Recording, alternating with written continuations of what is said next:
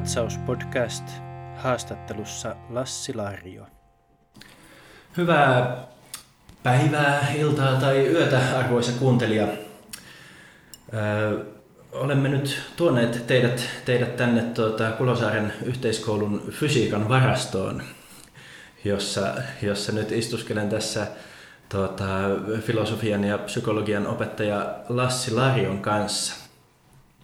Lassi, Lassi, olet LinkedIn-profiilisi mukaan Lassinen humanisti, joka työskentelee tosiaan, niin kuin sanoin, filosofia- ja psykologian opettajana Kulosaaren yhteiskoulussa. Ja lisäksi olet filosofisen praktiikan kaksivuotisen koulutuksen käynyt filosofiverkosto Fiven aktiivi ja käytät kertomasi mukaan filosofisen praktiikan menetelmiä myös työssäsi opettajana.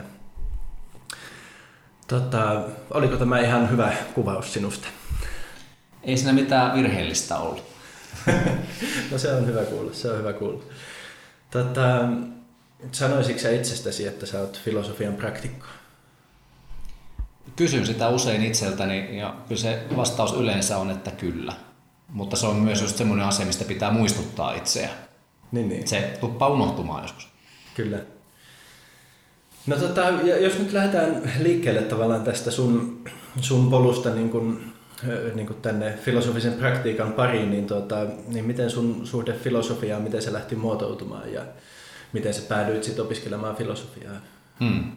Mä päädyin lukion jälkeen opiskelemaan teologiaa ja sitä kautta sitten filosofiaa. Ja sain mielestäni teologisessa tiedekunnassa erinomaista filosofian opetusta ja tein gradun sitten myöskin uskonnon filosofiasta ja sieltä sitten ajaudun opiskelemaan lisää filosofiaa humanistisessa tiedekunnassa. Ja, ja tota, toisin sanoen nuorena lukiolaisena en tiennyt mitään filosofiasta. Eli mun lukio Nastolassa, missä kävin koulun, niin sinne ei saatu ryhmää aikaan ja mulle se jäi vähän semmoiseksi arvoitukseksi, mitä se on. Mutta sitten kaksikymppisenä pikkuhiljaa aloittelin sitä sitten opiskelemaan. Ja nyt tässä sitten opetetaan sitä myös.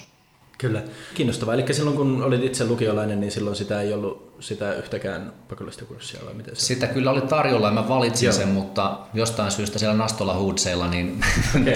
saatoin olla ainoa, niin, niin. joka oli edes nimellisesti kiinnostunut siitä. Aivan, mm. okei. Okay. Joo, joo. Siis olin kiinnostunut, vaikka en tiennyt mitä se oli, niin kun ei kovin moni muukaan lukiolainen tiedä mitä se on, kun tulee opiskelemaan. Että kaikenlaisia mielikuvia tietysti on, mutta niin. niiden paikkansa pitävyys sitten on, mitä on. Kyllä, ihan totta, joo. Joo, niin, mutta että tosiaan sillä niin teologian kautta sitten, Joo. sitten päädyit, oliko sieltä jotain niin tämmöisiä niin teologiaan liittyviä teemoja vai, vai, vai oliko se ihan se filosofia itsessään, mikä rupesi sitten Joo, mulla oli erinomainen, erinomaisen hyvä tuuri siinä, että silloin 90-luvun alkupuolella, kun olin yliopistolla, niin professori Heikki Kirjavainen piti kaksivuotisen semmoisen Kant-koulun. Missä luettiin Kantia ihan alkukielellä oikein kamman kanssa. Ja kaksi lukuvuotta periaatteessa joka viikko oltiin lähellä jotain tiettyjä tekstejä ja tiettyjä isoja ajatuksia, niin se oli jotenkin tosi mahtava semmoinen ää, intensiivinen sisäänpääsy sen maailmaan, mikä mulla oli hirveän vaikea kyllä täytyy myöntää, että se teetti hirveästi työtä. Ja, ja, ja tota, mutta on hirveän kiitollinen siitä, että, että just niin kuin tiedekunnassakin oli tämä opetus mallillaan silloin, niin kuin edelleenkin tällä hetkellä. Että. Niin, mm. kyllä. Kant on tietysti hieno paikka, niin kuin, ikään kuin jos, jos jostain kohtaa pitää mennä niin kuin länsimaiseen filosofiaan sisään, niin siitä tietysti, mutta mm. kyllähän se on tietysti niin kuin monimutkaisuudestaan ja niin kuin hankalasta kirjoitustyylistä tuttu. Ehdottomasti. Musta tuntuu, että on helpottunut kovasti sen jälkeen monella tapaa, että, että, että saksan kielellä kantia lukeminen, niin se oli kyllä, mä en tiedä itsekään, että mikä mua niin piti aina sitten motivoituna siihen hommaan, mutta ja. kuten sanottuna, niin siihen aikaan tuntui, että energiaa ja intoa riitti hirveän paljon jopa, jopa siihen, että... Joo. Hmm. No kyllä, niin. No, miten no sanoit, että, että on vaikea sanoa, että mikä sua motivoi, mutta että oliko siellä sitten siinä vaiheessa jo jotain tiettyjä teemoja, mitkä, mitkä sulle tarttu tai, tai niin kuin, mitä sä seurasit tai mitä, mitkä sua kiinnosti erityisesti? Mm. Siihen aikaan varmaan, siis uskonnonfilosofiassa aika usein tuntuu korostuva just järjen ja uskon tämmöinen vastakkainasettelu tai jännite tai dialektiikka, mitä se sitten onkaan. Niin varmaan se on lähtökohtaisesti ollut se, mikä mua silloin just kiinnosti. Mm, mutta en mä nyt tiedä, onko se enää mulle se tavalla... Niin, se aivan. tuntuu, että se jotenkin tulisi käytyä läpi. Niin, ja niin. se ei tunnu enää silleen niin kiinnostavaltakaan. Niin, niin. Mm. Joo, kyllä. No, miten sitten tosiaan tähän praktiikan pariin, miten, miten sä siihen löysit, mistä sä, mu- muistatko, koska olisit ensimmäisen kerran kuullut filosofisen praktiikan olemassaolosta ja, ja tuota, rupesiko se heti kiinnostamaan vai- vai millä, millä lailla sä päädyit sitten perehtymään siihen? Joo, äh, mulla on hämärä mielikuva siitä, että Anttias Mattilasta olisi ollut joku juttu Helsingin Sanomissa. Ja mä oon mielestäni nähnyt myöhemminkin sen jutun jonkun tallenteena. Ja et siis semmoinen olemassa varmasti. Ja mä aika varmaan luin sen silloin. Ja mä olin opiskellut tosiaan filosofiaa ja teologiaa ja myös psykologiaa. Ja musta oli vaan jännä, mä huomasin siinä heti, että okei, tässä niin yhdistyy monenlaisia juttuja. Että on psykiatri, joka käyttää jotain filosofista menetelmää niin kuin praktiikassaan. Mutta ehkä mä silloin vaan pidin sitä niin kuin mielenkiintoisena ehkä uutena asiana, mi- mi- mille en ollut koskaan aikaisemmin altistunut. Joo. Mutta mä veikkaan, että ähm, sitten kun mä ensimmäisen kerran itse jotenkin ajattelin, että tämä voisi olla kiinnostavaa, niin saattoi olla, että mä näin ilmoituksen varmaan niin, että näin lehdessä, missä tätä praktiikkaa, praktiikan koulutusta kriittisellä korkeakoululla markkinoitiin. Aivan. Hmm. Niin, nyt tosiaan puhutaan siis, siis sun opiskeluaika siis oli 90-luvulla. Että, Joo. Joo, tosiaan tuossa ke- kertailin näitä, näitä praktiikan historiaa Suomessa, niin ilmeisesti, ilmeisesti tosiaan Antti S. Mattila kirjoitti vuonna 1994 Hesarissa artikkelia Okei, praktiikasta. Ja sitten se, se niin kuin filosofisen praktiikan yhdistys perustettiin vuonna 1999, että varmaan siinä 90-luvulla on sitten tosiaan tapahtunut näitä asioita. Joo. Mutta siis tosiaan se, että milloin mä tämän ilmoituksen näin, niin se Joo. oli kyllä sitten reippaasti jo 2010-luvulla, että, Joo. että tota, se on aika viimeaikainen juttu tässä mielessä. Niin, niin kyllä. Mm. Joo, siis se koulutus kriittisellä on käsittääkseni alkanut, onko se 2009 vedetty se ensimmäinen koulutus? Joo. Muistaakseni tämäkin fakta pitäisi jostain tarkistaa. Mutta niin, tosiaan sä sanoit tuosta psykologiasta, että sulla oli tavallaan se psykologian kiinnostus siellä jo Joo. ikään kuin itsenäisesti olemassa valmiina. Että... Kyllä, mä olen niin periaatteessa psykologia-aineopinnot opiskellut kanssa, eli, eli olen siis aineopettajana pätevyyden hankkinut siihen. Joo, kyllä. Mm. Joo. Tota, ja, ja se tavallaan sä heti näet sen niin kuin, kytköksen siinä, siinä tuota, sitten näihin filosofisen praktiikan teem- teemoihin. Joo, kyllä se tavallaan, jos on psykologia-opintojen aikana, mua kiinnosti kliininen psykologia. Joo. Ehkä senkin takia, että siellä aina niin kuin vilahteli silloin tällöin filosofisia kysymyksiä. Siis totta kai vilahtelee, kun puhutaan ää, siitä, että ihmisellä on mielialalla ongelmia tai elämä tuntuu pettävän alta ja sitten monet psykoterapian menetelmät ja niihin liittyvät tämmöiset suuret hahmot, niin kuin Carl Rogers tai, tai muut, niin, niin mun mielestä oli ihan ilmeistä, että, että he hammensi aika paljon vaikkapa niin kuin eksistentialismista tai, tai jostain fenomenologiasta tai muualta. Kyllä. Hmm. Joo. Joo, siinähän on semmoinen niin kiinnostava vääntö, että mitä, mitä on itse tähän praktiikan sisäiseen keskusteluun perehtynyt, niin vääntö tavallaan tämän niin kuin, ikään kuin just tämän niin kuin, psykoterapia versus filosofia. Kyllä. Siinä on tavallaan joku semmoinen, to- toiset kallistuu enemmän toiseen ja toiset toiseen suuntaan. Niin. Musta olisi kiva, kun joku perkaisi sen oikein kunnolla silleen niin kuin kertakaikkisesti, mutta ehkä se on semmoinen asia, että ne, niitä jännitteitä pitää vaan sitten sietää. Niin. ehkä se pitää tämän asian myöskin jotenkin elinvoimaisena, että ne on olemassa siellä ja ne, ne niin tunnistetaan ja tunnustetaan. Mm, niin, kyllä. Se keskustelu on, mm. on olemassa ja se pitää niin kuin, myös sitä alaa jotenkin elossa. Joo. Joo. Kyllä. No niin, mutta sitten tosiaan, tosiaan sitten, sitten niin kuin, tai että olit tullut silloin 90-luvulla tietoiseksi tästä tämmöisen niin kuin alan olemassaolosta ja sitten No sit sä, sit sä 2010-luvulla näet ilmoituksen ja joku veti sut sitten, sitten koulutukseen, vaikka se on jossakin määrin tommonen niin kuin, myöskin sitova, eli sel, selvästi oli Kyllä. siinä vaiheessa niin kuin ihan kunnolla kiinnostunut asiasta. Joo. Kyllä mä niin tähän vähän tykkään hirveän paljon työstäni opettajana, mutta kyllä se kun säännöllisesti ja epäsäännöllisesti tulee semmoisia hetkiä, että aina miettii, että tätäkö mä meinaan tehdä loppuelämäni. Joo.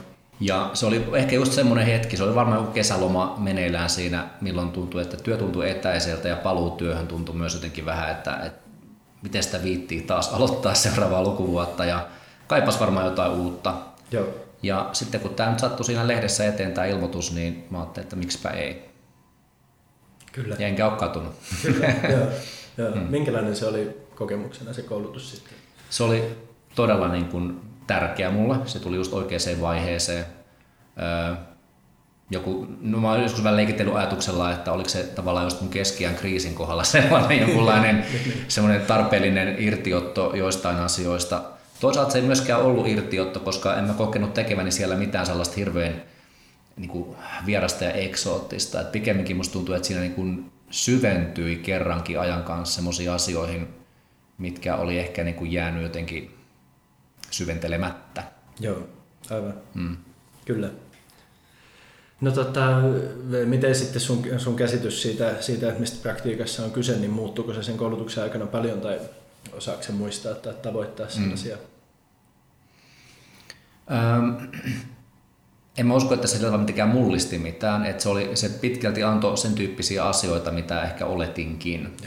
Mutta siitä huolimatta on pakko sanoa, että kyllä se varmaan niin omaa elämää ja ä, tapaa ajatella niin muutti aika paljonkin. Joo. Ja erityisesti musta tuntuu, että käytännössä monet asiat muuttuu. Että se niin pakotti itseäkin jotakin tarkastamaan ihan niin to, omia toimintatapoja.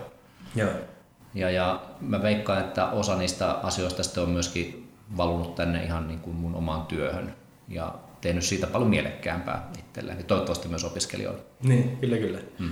Joo, osaatko, osaatko kertoa tuosta lisää? Tämä, musta tuntuu, että tämä on niin jotenkin semmoinen tosi kiinnostava juttu, että Mä, mä en tiedä, pitääkö meidän nyt ensin puhua sitten tosiaan siitä, että mitä, mitä se filosofinen praktiikka oikeastaan on. Niin. Et, et, et, niin kuin, et, et, tuota, että voisi sitten ymmärtää sitä, että millä lailla se voi vaikuttaa siihen, siihen omaan, omaan olemiseen ja tekemiseen ja työn tekemiseen. Mm. Eli että tuota, mitä on filosofinen praktiikka? Mitä on lääketieteellinen praktiikka?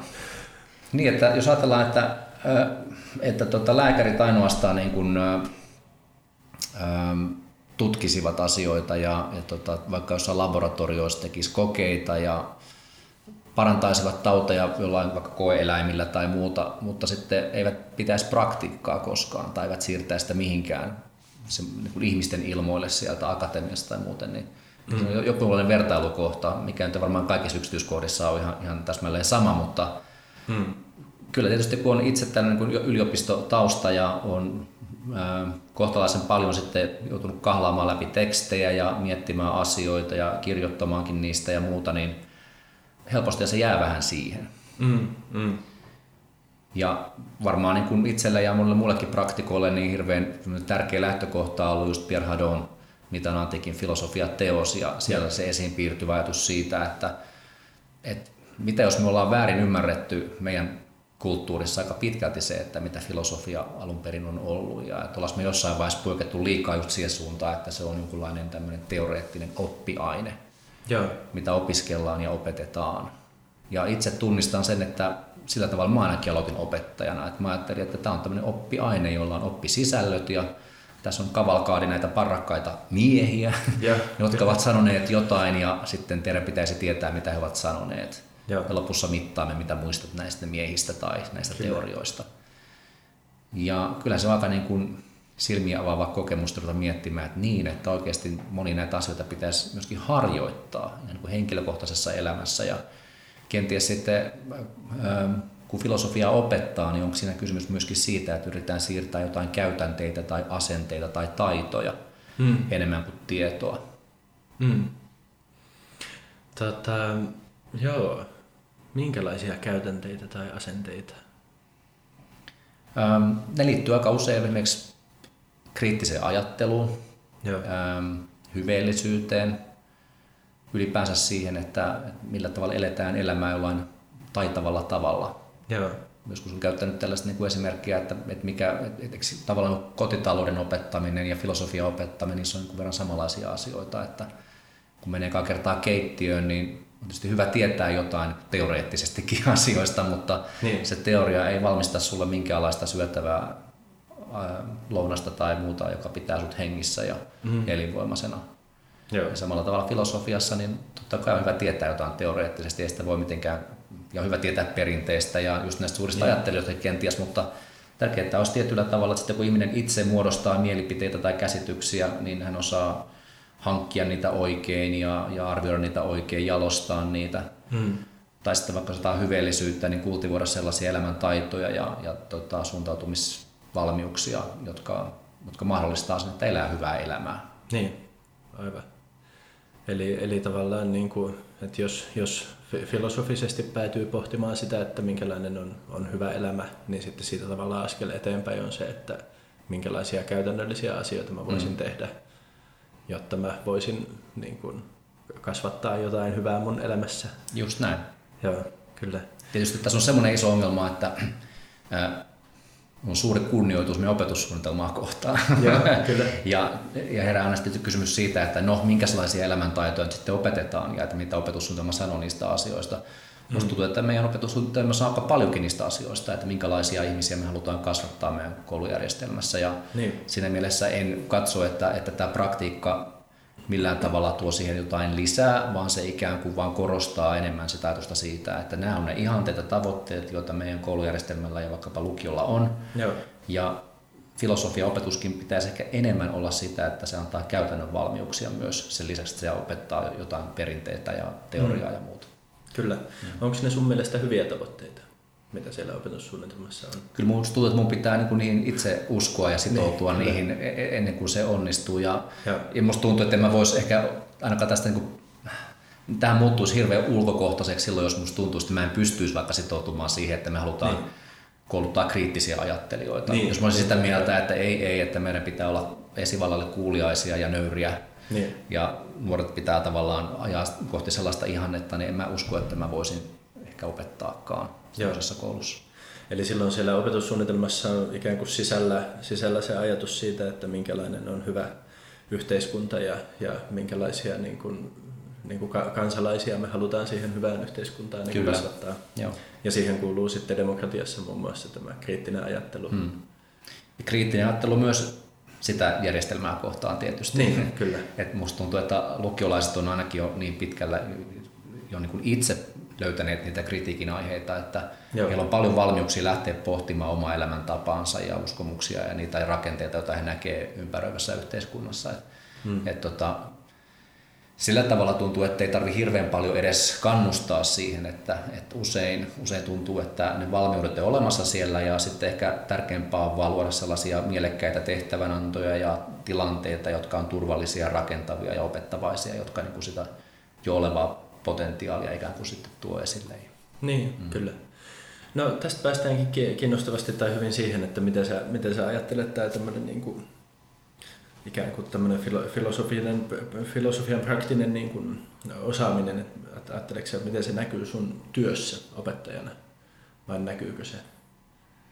Vai ajatteleeko sä, että hyvä opettaja on joka tapauksessa hyvä filosofinen praktikko sitten, tiesi hän itse sitä tai ei?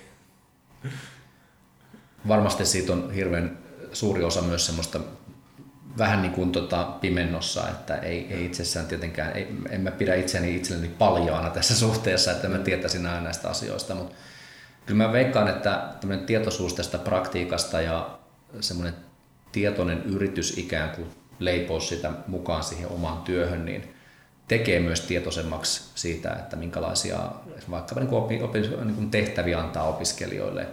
Hmm ja että musta tuntuu, että se on muuttanut sitä aika paljon, että sanotaanko, että ensimmäiset kymmenen vuotta mä pitkälti annoin ihmisten kirjoittaa tekstejä, vaikka on tyypillinen juttu, kirjoittaa esseen jostain. Joo. Mutta tuon praktiikan koulutuksen kautta ja siihen perinteiseen tutustumisen kautta niin mä ymmärtänyt, että se voi olla paljon muunkinlaisia asioita. Että varmaan erityisesti on ruvennut korostumaan enemmän semmoinen yhdessä tekeminen, dialogit ja keskustelut ja, ja tota, niiden harjoitteleminen – ja sitten myös jotkut semmoiset, niin kuin ihan esimerkiksi tuossa etiikan kurssilla jokainen opiskelija suunnittelee itse itselleen ö, henkisen harjoituksen, okay. jossa on taustamateriaalina jotain tämmöisiä niin kuin esimerkiksi hadon tekstiä tai jotain stoalaisia tai jotain muita esimerkkejä, miten toimitaan. Ja sitten he niin miettii vaikka jotain luonteen piirrettä tai asiaa itsessään, mistä eivät pidä ja sitten suunnittelee harjoituksen, vetää sen läpi ja raportoi, miten meni. Joo ja tämän tyyppisiä juttuja. Ja mä olen paljon mukavampi niitä lukea niitä raportteja kuin esseitä. Niin, no ihan varmasti. Siis toi on tosi kiinnostavaa. Tosi kiinnostavaa. Pitää tässä kohtaa kysyä myös sellainen tarkentava kysymys, kun puhuit tuossa aiemmin siitä, että mitä filosofia on alun perin ollut. Hmm.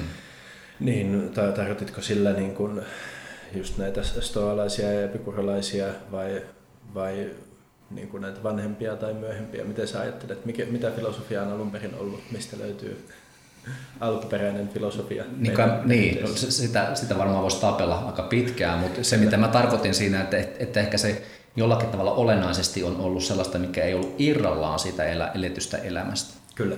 Että se on ollut jotain harjoitettua. Joo.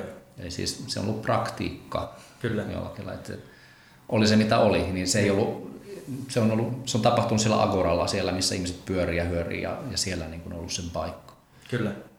Ja sie, siellä on ollut, siellä on ollut paitsi, paitsi tätä tämmöistä dialogia monenlaisten ihmisten välillä, niin sitten siellä on stoalaisilta löytyy näitä ihan niin kuin harjoitteita tosiaan, Joo. joita voi tehdä niin kuin itseään kehittääkseen. Hmm. Joo. Tämä fuusioituu hirveän paljon just kun miettii psykologian puolella just tämmöisen niin kuin positiivisen psykologian näitä tällaisia suuria muoti-ilmiöitä, missä on pitkälti samantyyppisiä ajatuksia, että sun pitäisi löytää tavallaan jonkunlaiset luontaiset vahvuutesi ja sitten harjoittaa niitä ja kultivoida niitä ja jotenkin sitten niitä harjoittaessasi sä huomaat jossain vaiheessa kukoistavasi, eläväsi hyvää elämää. Ja, ja niin kuin, myös niin psykologian opetuksessa aika usein huomaa, että niin samantyyppistä asiat nousee pintaan. Että sielläkin voisi keskittyä hirveän paljon siihen, että minkälaisia tutkimuksia on tehty ja minkälaista teorian muodostusta ja muuta, mutta minusta tuntuu, että sielläkin olisi hirveän paljon tärkeämpää niin osoittaa, että miten psykologia kuuluu meille ihmisille, ja se on jonkinlaista niin harjoitettua taitoa myöskin sen tiedon lisäksi. Niin, kyllä. Mun täytyy siis sanoa sellainen niin kuin omakohtainen juttu, että kun sä niin tuli tuosta psykologiasta nyt mieleen, kun sä puhuit tavallaan, että heitit tämän vertauksen tästä niin kuin lääketieteestä, että siellä on se lääketieteellinen niin kuin jollain lailla teoreettinen tutkimus ja sitten, ja sitten on olemassa näitä monenlaisia käytännön elämän, on, on olemassa sitä, mitä lääkärit tekee, tekee sairaaloissa ja on olemassa ravintosuosituksia ja, ja liikuntasuosituksia mm-hmm. ja kaikkea muuta tavallaan, millä lailla se teoria niin kuin ikään kuin jalkautuu ihmisten elämään. Niin että sit siitä, siitä sit tavallaan tämä allegoria tänne niin kuin filosofian puolelle. Mulla oli itselleni, koska mä oon siis myös filosofian niin kuin maisteriksi asti koulutuksen läpikäynyt, mulla oli itselleni praktiikan suhteen semmoinen silmiä avaava kokemus, jota mä en vielä oikein osaa, osaa nyt niin kuin sanallistaa, mutta joka ehkä liittyy tähän. Se, että mä kävin, kävin kerran ihan extempore, kun Virtasen Anu tarjosi, niin mä kävin filosofin vastaanotolla. Mm-hmm. Anu, Anu kaipasi harjoitusvastustajia. Ja, ja siinä, tuota, siinä niin kuin Anun mua grillatessa, jos nyt näin voi sanoa, niin, tuota, niin mä havahduin siihen, että miten vähän tosiaan se semmoinen niin akateeminen filosofian koulutus niin kuin valmistaa tavallaan siihen, että joku ihminen kysyy oikeasti Joo. suoraan niin kuin, sitä niin kuin omaa filosofiaa. Hmm. Että, tuota, että siinä on ehkä tavallaan se jonkinlainen semmoinen niin kuin murtumakohta sen semmoinen niin kuin akateemisen, teoreettisen ja sitten niin. sit jotenkin semmoisen se on, joo, se on, tunnistan ton itsekin tietyllä tavalla ja mä tiedän, no, mulla on sellainen mielikuva välillä, että, että ehkä jotenkin sitten tämmöinen teoria suuntautunut filosofinen tutkimus yliopistossa tai jossain muualla, niin tietyllä tavalla ehkä ottaa myös etäisyyttä praktiikkaa sen takia, että se näyttää ehkä jonkunlaista niin puuhastelulta tai tällaiselta puoskaroinnilta. Mm. Ähm, mutta mun mielestä olisi tärkeää niin antaa arvo molemmille. Et mm. Mä arvostan hirveän paljon niitä, jotka ei välitä praktiikasta, jotka niin kuin jaksaa vaikka niin kuin tutkia jotain proposationaalista logiikkaa tai jotain muuta ja tehdä mm. siitä jonkunlaista vääntöä. Et mä näen, että se on samantyyppistä perustutkimusta, mitä tarvitaan lääketieteessäkin. Että sielläkin mm. on pakko katsoa jotain proteiineja ja niin. jotain, minkä niin kuin käytännön arvo voi vaikuttaa hirveän jotenkin turhapäiväiseltä. Et mä sillä tavalla niin kuin haluaisin nähdä arvon molemmissa. Niin, kyllä. Mm. Joo, ja sitten sieltä, sit sieltä tulee näitä niinku leikkauskohtia ja tavallaan vaikutusketjuja, jotka tulee niin. sitten. Eikä voi tietää, että missä niin. ne on. Niin. Kyllä, mm. joo. Mulla oli joku ajatus noista. Niin, niin sitä mä jäin miettimään näistä tota, niin, kuin niin tämä filosofia ja filosofinen puuhastelu filosofinen mm. puuhastelu versus filosofia. Mä, mä nimittäin tässä selailin myös tätä tuota, su- suomalaista filosofit tavattavissa kirjaa, joka, joka nyt niin kuin on, on artikkelikokoelma, su- suomalainen artikkelikokoelma filosofisesta praktiikasta ja, tuota, ja sieltä vaan niin kuin nyt tänä aamuna juuri pomppasi mulle tämä niin kuin ajatus tai ikään kuin tulkinta Sokrateesta, siis historiallisesta henkilöstä Sokratees, että, että, että, että yksi Sokrateen toiminnan erityispiirre, joka, joka teki hänestä historiallisesti merkittävän henkilön, niin oli tämä, tämä, tämä että hän, niin kuin Sokrates halusi niin kuin, ikään kuin irrottaa itsensä tällaisesta niin kuin kirjanoppineiden maailmasta. Mm. Että et, et, niin kuin siinä, et, et, et onko se sitten niin, että Sokrates yhtenä tällaisena esikuvana niin kuin, y, niin kuin ylitti, niin kuin tuli pois sieltä kirjanoppineiden maailmasta ja sitten oliko, oliko Sokrates ensimmäinen filosofian praktikko? Varmaan monella tapaa, tietysti kun ei tiedetä niistä esisokraatikoista niin hirveän hyvin, niin. mitä, mitä kaikki he, he puuhasteli, mutta, mutta um, ehkä sekin, että kuka sitten oli ensimmäinen ja muuta, niin mm. onko se sitten välttämättä hirveän olennaista tietää, että musta sieltä niin kuitenkin piirtyy semmoinen kuva, että, että eh, ne filosofian kysymyksetkin sitten, ne ei lopulta ehkä kytkeytynyt niinkään sellaisiin taivaanrannan maalauksiin tai semmoisiin hirveän niin kuin etäisiin akateemisiin kysymyksiin, vaan ne varmaan nousee aika usein sitä niin kuin elävästä elämästä ja sitä mm. ihmetyksestä ja hämmennyksestä, mitä, mitä elämä itsessään tuo sitten esille. Että Kyllä. Tämä on just se vaikea asia, että nykyään kun ei saisi olla hirveän hämmentynyt, niin, niin, niin. eikä saisi eikä saisi niin myöntää olevansa alussa jollakin tavalla, jolla aloitteli. Ja mä oon itse hirveästi viehättynyt just siihen, mikä niin Sokratiassakin näkyy, että hän niin heittäytyi aloittelijaksena kaikkien kanssa. Vaikka hän sitä ehkä ollutkaan, mutta se oli niin hänen se menetelmänsä. Että, ja että niin intohimoinen suhde alkeisiin on, on just semmoinen, mitä mä itse haluaisin vaalia itsessäni myöskin. Niin, niin kuin tavallaan taito ryhtyä aloittelijaksi aina uudestaan. Aina uudestaan ja uudestaan. Et ehkä se tulee just siitäkin, että niin kuin sanoin, että aina alkaa uusi lukuvuosi ja sinne tulee uudet opiskelijat, ihan uusia Joo. kasvoja. Vielä kun opettaa just lukiossa psykaa ja filosofiaa, niin ne on just uudet aineet heille. Ja mulla, musta, mulla on aina sellainen olo vähän, että okei, näiden kanssa aloitetaan nyt alusta jotain. Joo. Ja aina kun mietin sitä, että osaanko mä olla aloittelija heidän kanssaan näissä asioissa, niin ne on semmoisia juttuja, mitkä, mitkä tota, musta kiinnostaa. Mä oon aina miettinyt sitä, että, että voisiko, voisiko niin ajatella, että joku olisi niin kuin alkeiden asiantuntija. Niin. joku sen tyyppinen juttu kiinnostaa. Että olisi, niin kuin, olisi niin kuin tosi suvereeni siitä, että kun joku on aloittelija, niin osaisi ja. kohdata ne sillä tavalla just oikein. Niin, kyllä. Kun pitää tulla sinne aloittelijan tasolla. Joo, siis toi on ihan hirveän kiinnostavaa just se mm. opettaja, opettaja niin kuin vuodesta toiseen ikään kuin toistaa niitä samoja asioita, mutta sitten ne on kuitenkin joka kerta aina uusia. Niin. Se on sekin, että mm, mä en tiedä, onko, kukaan niin tavallaan tuommoinen 16-vuotias niin kuitenkaan aloittelija niin, filosofiassakaan. Niin. Ei, joo. Et sitten että ei, ei voi sille, että nollasta ei lähdetä koskaan liikkeelle, vaan mikä on niin se taso, että, että, että no on niin alussa monella tapaa, mutta millä tasolla ja mikä olisi heille hyväksi ja mistä he voisivat saada sitten irti jotain ja muuta. Niin, kyllä. Joo, ja se on varmaan niin kuin tosi tärkeää sen niin kuin kuuntelukyvynkin takia, että osaa kuulla ne oppilaiden kysymykset mm. tai kommentit. No sepä se, niin. Että, niin. että tässä hommassa oppii rakastamaan omaa ääntää ihan liikaa ja se Kyllä. on paljon sellaista pois oppimista siitä sitten myöskin tämä, Joo. tässä työssä kehittyminen.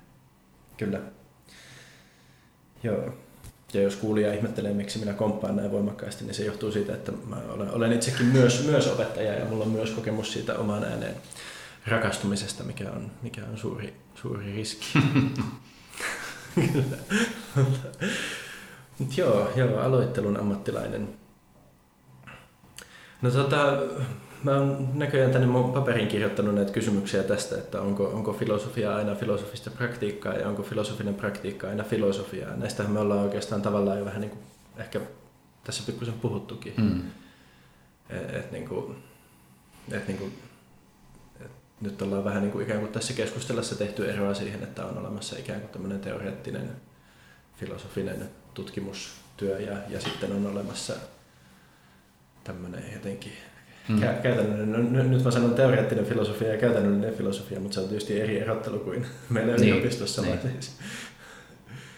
Niin, en mä ole ihan varma siitä, että siirtyykö kaikki semmoinen, mikä on filosofista jollain niin kuin ihan aidolla tavalla niin niin kuin meidän elämäntapaan ja uskomuksiin. En mä tiedä, tarviiko edes. Niin.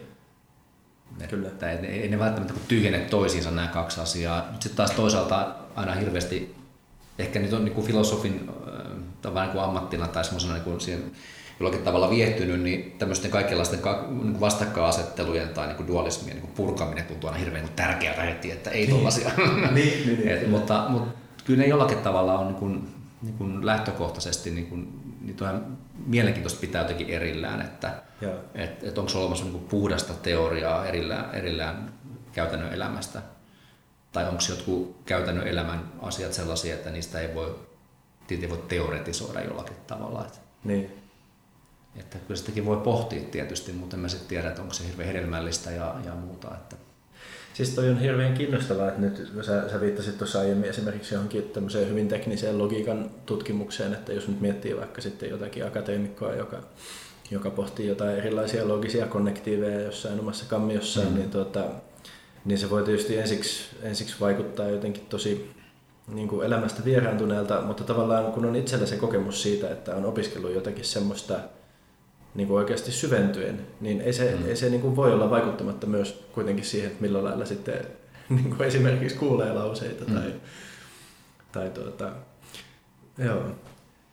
Heikki Kirjavaisesta joskus kuulin sellaisen jutun, en tiedä pitääkö paikkaansa, en ole kysynyt, että, tuota, että hän olisi jossain vaiheessa yrittänyt sanoa pelkästään niin kuin tämmöisiä niin kuin havaintoaineiston pohjalta, niin kuin todennettavissa olevia lauseita. en tiedä, miten, miten elämä on sitten silloin Se sujunut. kuulostaa kyllä ihan henkikirjavaiselta, että tämä anekdootti ehkä pitää paikkansa, mutta en ole ollut itse verifioimassa tätä asiaa, että sikäli en tiedä. Muista meillä oli tota, mä olin kanssa tekemässä tutkimusta jonkun aikaa yliopistolla muutaman vuoden ja sitten oli tuonne tota, laitoksen vessan peili oli tullut semmoinen lappu, missä luki muistaakseni, että, että kirjoittakaa havainnoistanne. Mä oon aika varma, että Heikki laittoi sen sinne.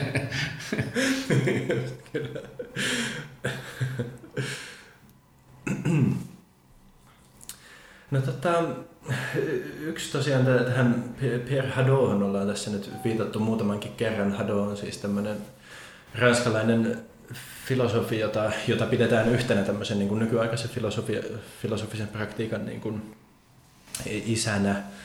Ja, ja Hadot tosiaan opiskeli nimenomaan näitä antiikkifilosofioita ja kirjoitti 80- ja 90-luvulla niin kuin vaikutusvaltaisia kirjoja. Muun muassa Hadot vaikutti Foucault'hon, joka, joka silloin 80-luvulla kirjoitti näitä seksuaalisuuden historian jatko-osiaan. Hadot kirjoitti näistä just niin kuin filosofisista harjoitteista, filosofisista käytänteistä.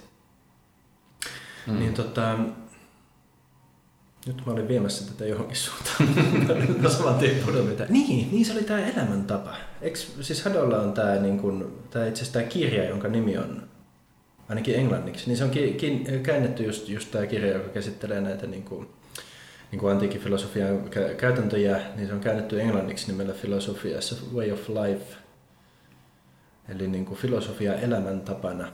Mm. Mitä se tarkoittaa? Mitä filosofia tarkoittaa elämäntapana? Hmm. No se voisi kääntää näinkin, että, että voiko olla niin kuin mitään elämäntapaa, jota, joka ei ole jotenkin filosofista. Niin.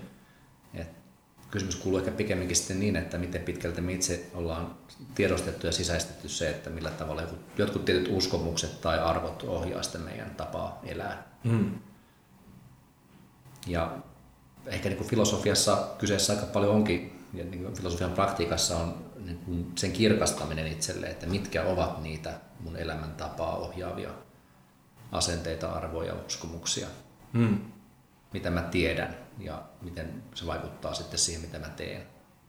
Kyllä.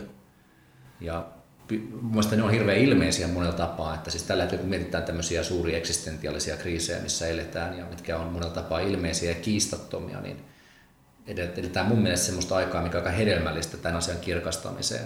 Mm.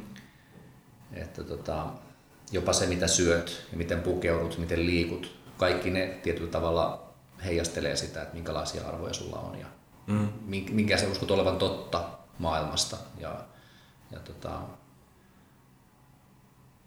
sitä kautta niin kuin aika ilmeistä, että miten se filosofisuus liittyy siihen elämäntapaan. Niin, kyllä, että tavallaan niin kuin joka, jokainen elämäntapa on jollain lailla filosofinen ja kysymys on vain siitä, että kuinka, kuinka niin kuin tietoinen se mm. kukakin yksilö on siitä omasta niin.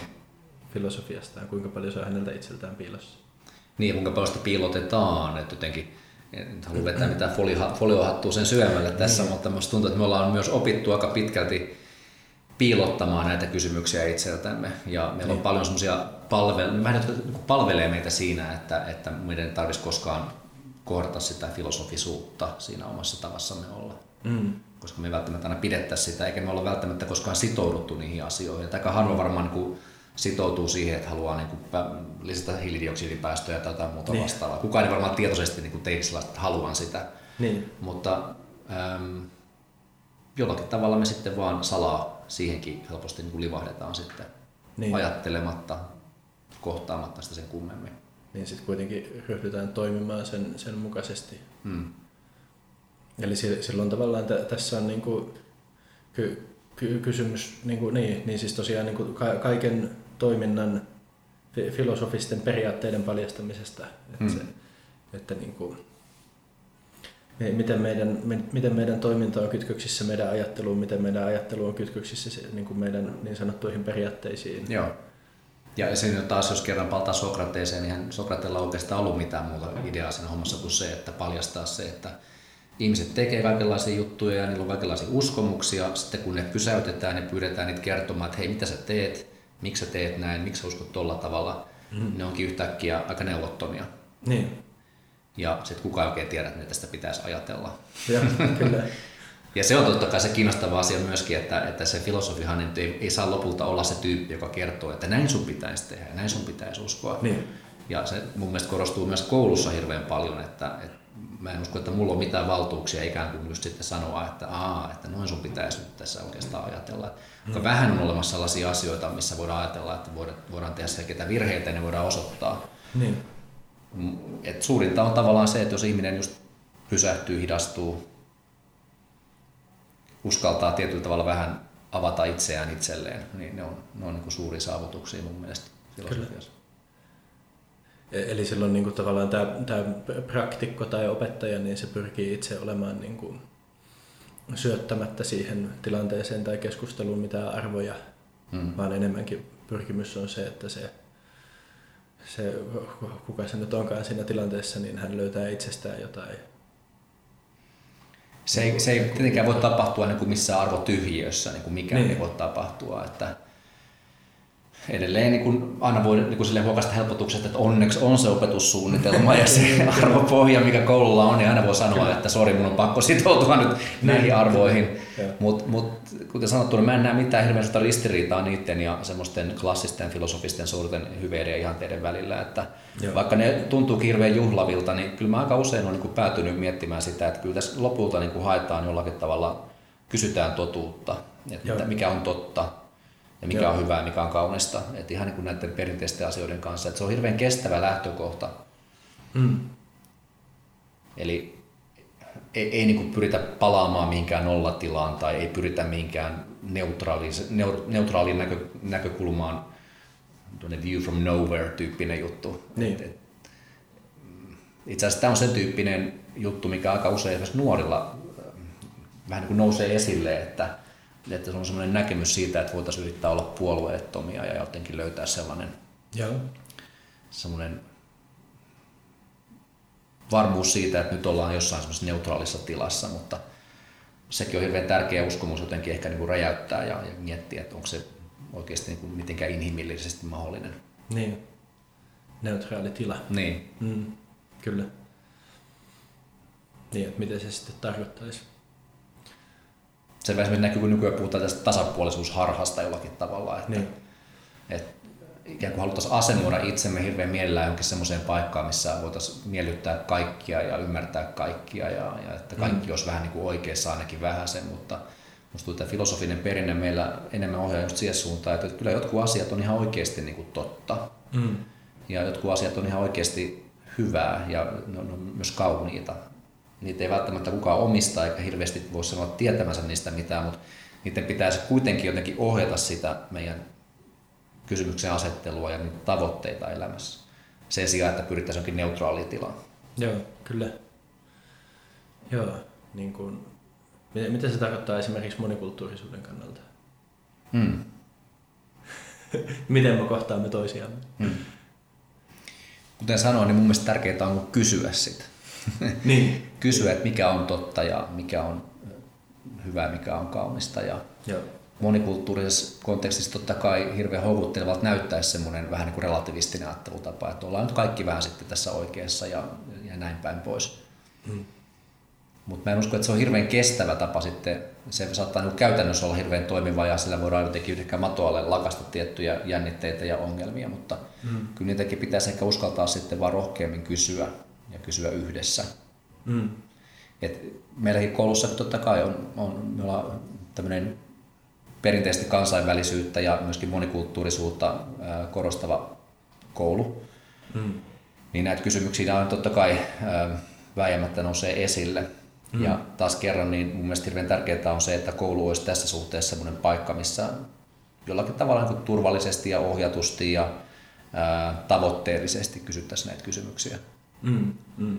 Että, et, tota, maailmasta löytyy kuitenkin semmoisiakin paikkoja, missä näitä, kes, näitä keskusteluja joutuu sitten käymään hyvin, hyvin niin kuin villissä ympäristössä, missä niin. ei tiedä oikeastaan, että kenen kanssa on tekemisissä ja niin. että mikä siellä on sitten taustalla oleva semmoinen agenda, että niin. Et, et edelleen se, tässä on hirveän tärkeää just se, että koululla on tietty arvopohja niin. ja sitä opetussuunnitelmaa ohjaa tietyn tyyppinen ajattelutapa, tietty ihmiskäsitys, tietyt ö, uskomukset. Mm. Siitä on mun mielestä hirveän niin kuin, hyvä ponnistaa. Mm. Niin, mm. kyllä. Joo. Ja sitten se on myös semmoinen pohja, jonka kanssa on mahdollista olla eri mieltä. Kyllä, joo. Niin. Joo. Sehän, sehän näissä on niin kuin, niin kuin tuossa jo alkuvaiheessa keskustelua muistaakseni sanoitkin. Mm. Tämmöinen kiinnostava yksi tämmöinen esimerkki tästä tänä syksynä kuollut tästä kansalaistottelemattomuudesta keskustelua. Ja Kyllä. Se selvästi niin jakaa opiskelijoiden mielipiteitä hirveän paljon. Että siellä on paljon ymmärrystä vaikka tätä lokapinaa kohtaan ja just näitä aktivisteja kohtaan ja sitä, että rikotaan lakia tietoisesti ja, ja tota, hyvän asian puolesta ja ollaan valmiita sitten ottamaan vastaan tämä tämä tota, rangaistus ja niin edelleen. Kyllä. Ja sitten jotkut taas hirveän niin kuin vahvasti sitä mieltä, että ei, ei, ei tuommoista voisi niin kuin, sallia missään nimessä. Ja ne keskustelut, mitä mä oon käynyt opiskelijoiden kanssa, ne on yleensä ollut, no tämä on nyt mun näkemys asiasta, mutta ne on ollut sen tyyppisiä, että niissä on kaikki oppinut jotain. Joo. Ja se on niin kuin ihanteellista tietysti, että niin. kun semmoiseen filosofiseen keskusteluun tulee, niin että sitten kaikki lähtee jotenkin vähän niin kuin edistyneinä pois. Niin, kyllä. Joo, siis toi on hirveän kiinnostava esimerkki, koska tuossa on niinku se just, just tavallaan se siis kansalaistottelemattomuudessa se sama asetelma, että siinä on ikään kuin se lain sisäpuoli, lain mukaisuus ja sitten se lain ulkopuoli ja sitten, sitten just tämä kysymys niinku siitä, että miten nämä niinku, me, me, miten, miten pitää suhtautua siihen ihmiseen, joka astuu lain ulkopuolelle, me, miten meidän pitää suhtautua siihen lain asettamaan rajaan ja sitten samalla lailla just tämä tämä niin kuin tavallaan ikään kuin arvopohja, hmm. joka, jonka mukaan kasvatetaan kansalaisia, mutta samalla ajatuksena on se, että ne kansalaiset on sitten kriittisiä myös sitä arvopohjaa. Kyllä vaan. Joo. Joo. Ja että miten paljon kuitenkin kansalaistottelemattomuus on ollut semmoinen liikkeelle paneva voima monien vaikkapa niin kuin vähemmistöjen tai kansalaisoikeuksien saavuttamisessa. Että Kyllä. Moni meille itsestään selvä asia on alun perin hankittu sitä kautta. Ja tämäkin voi olla sellainen näkökulma vaan, minkä henkilö, joka vierastaa kansalaistottelemattomuutta ikään kuin sivuuttaa ajattelematta. Ja kun se sitten kohtaa, niin se saattaa olla jotenkin avartava niin, kyllä. kokemus sitten käydä se läpi. Totta kai, mm. joo. Kyllä, joo.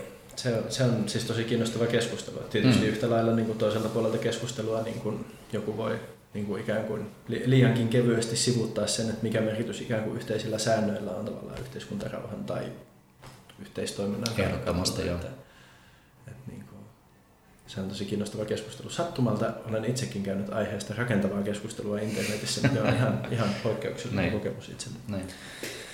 Että tämä on kyllä kiinnostavaa. Kaikki tyynni. Jaa, mä luulen, että meidän täytyy ehkä tässä vähitellen ruveta lopettelemaan keskustelua. Mulla ei taida varsinaisesti, tämä nyt oli niin kuin just kiinnostavinta tämä ikään kuin niin sanottu neutraalius mm. myös niin suhteessa filosofiseen praktiikkaan. Ja olen iloinen, että saatiin siitä nyt keskustella. Kiva. Mutta, kiitos. Kiitos, kiitos paljon.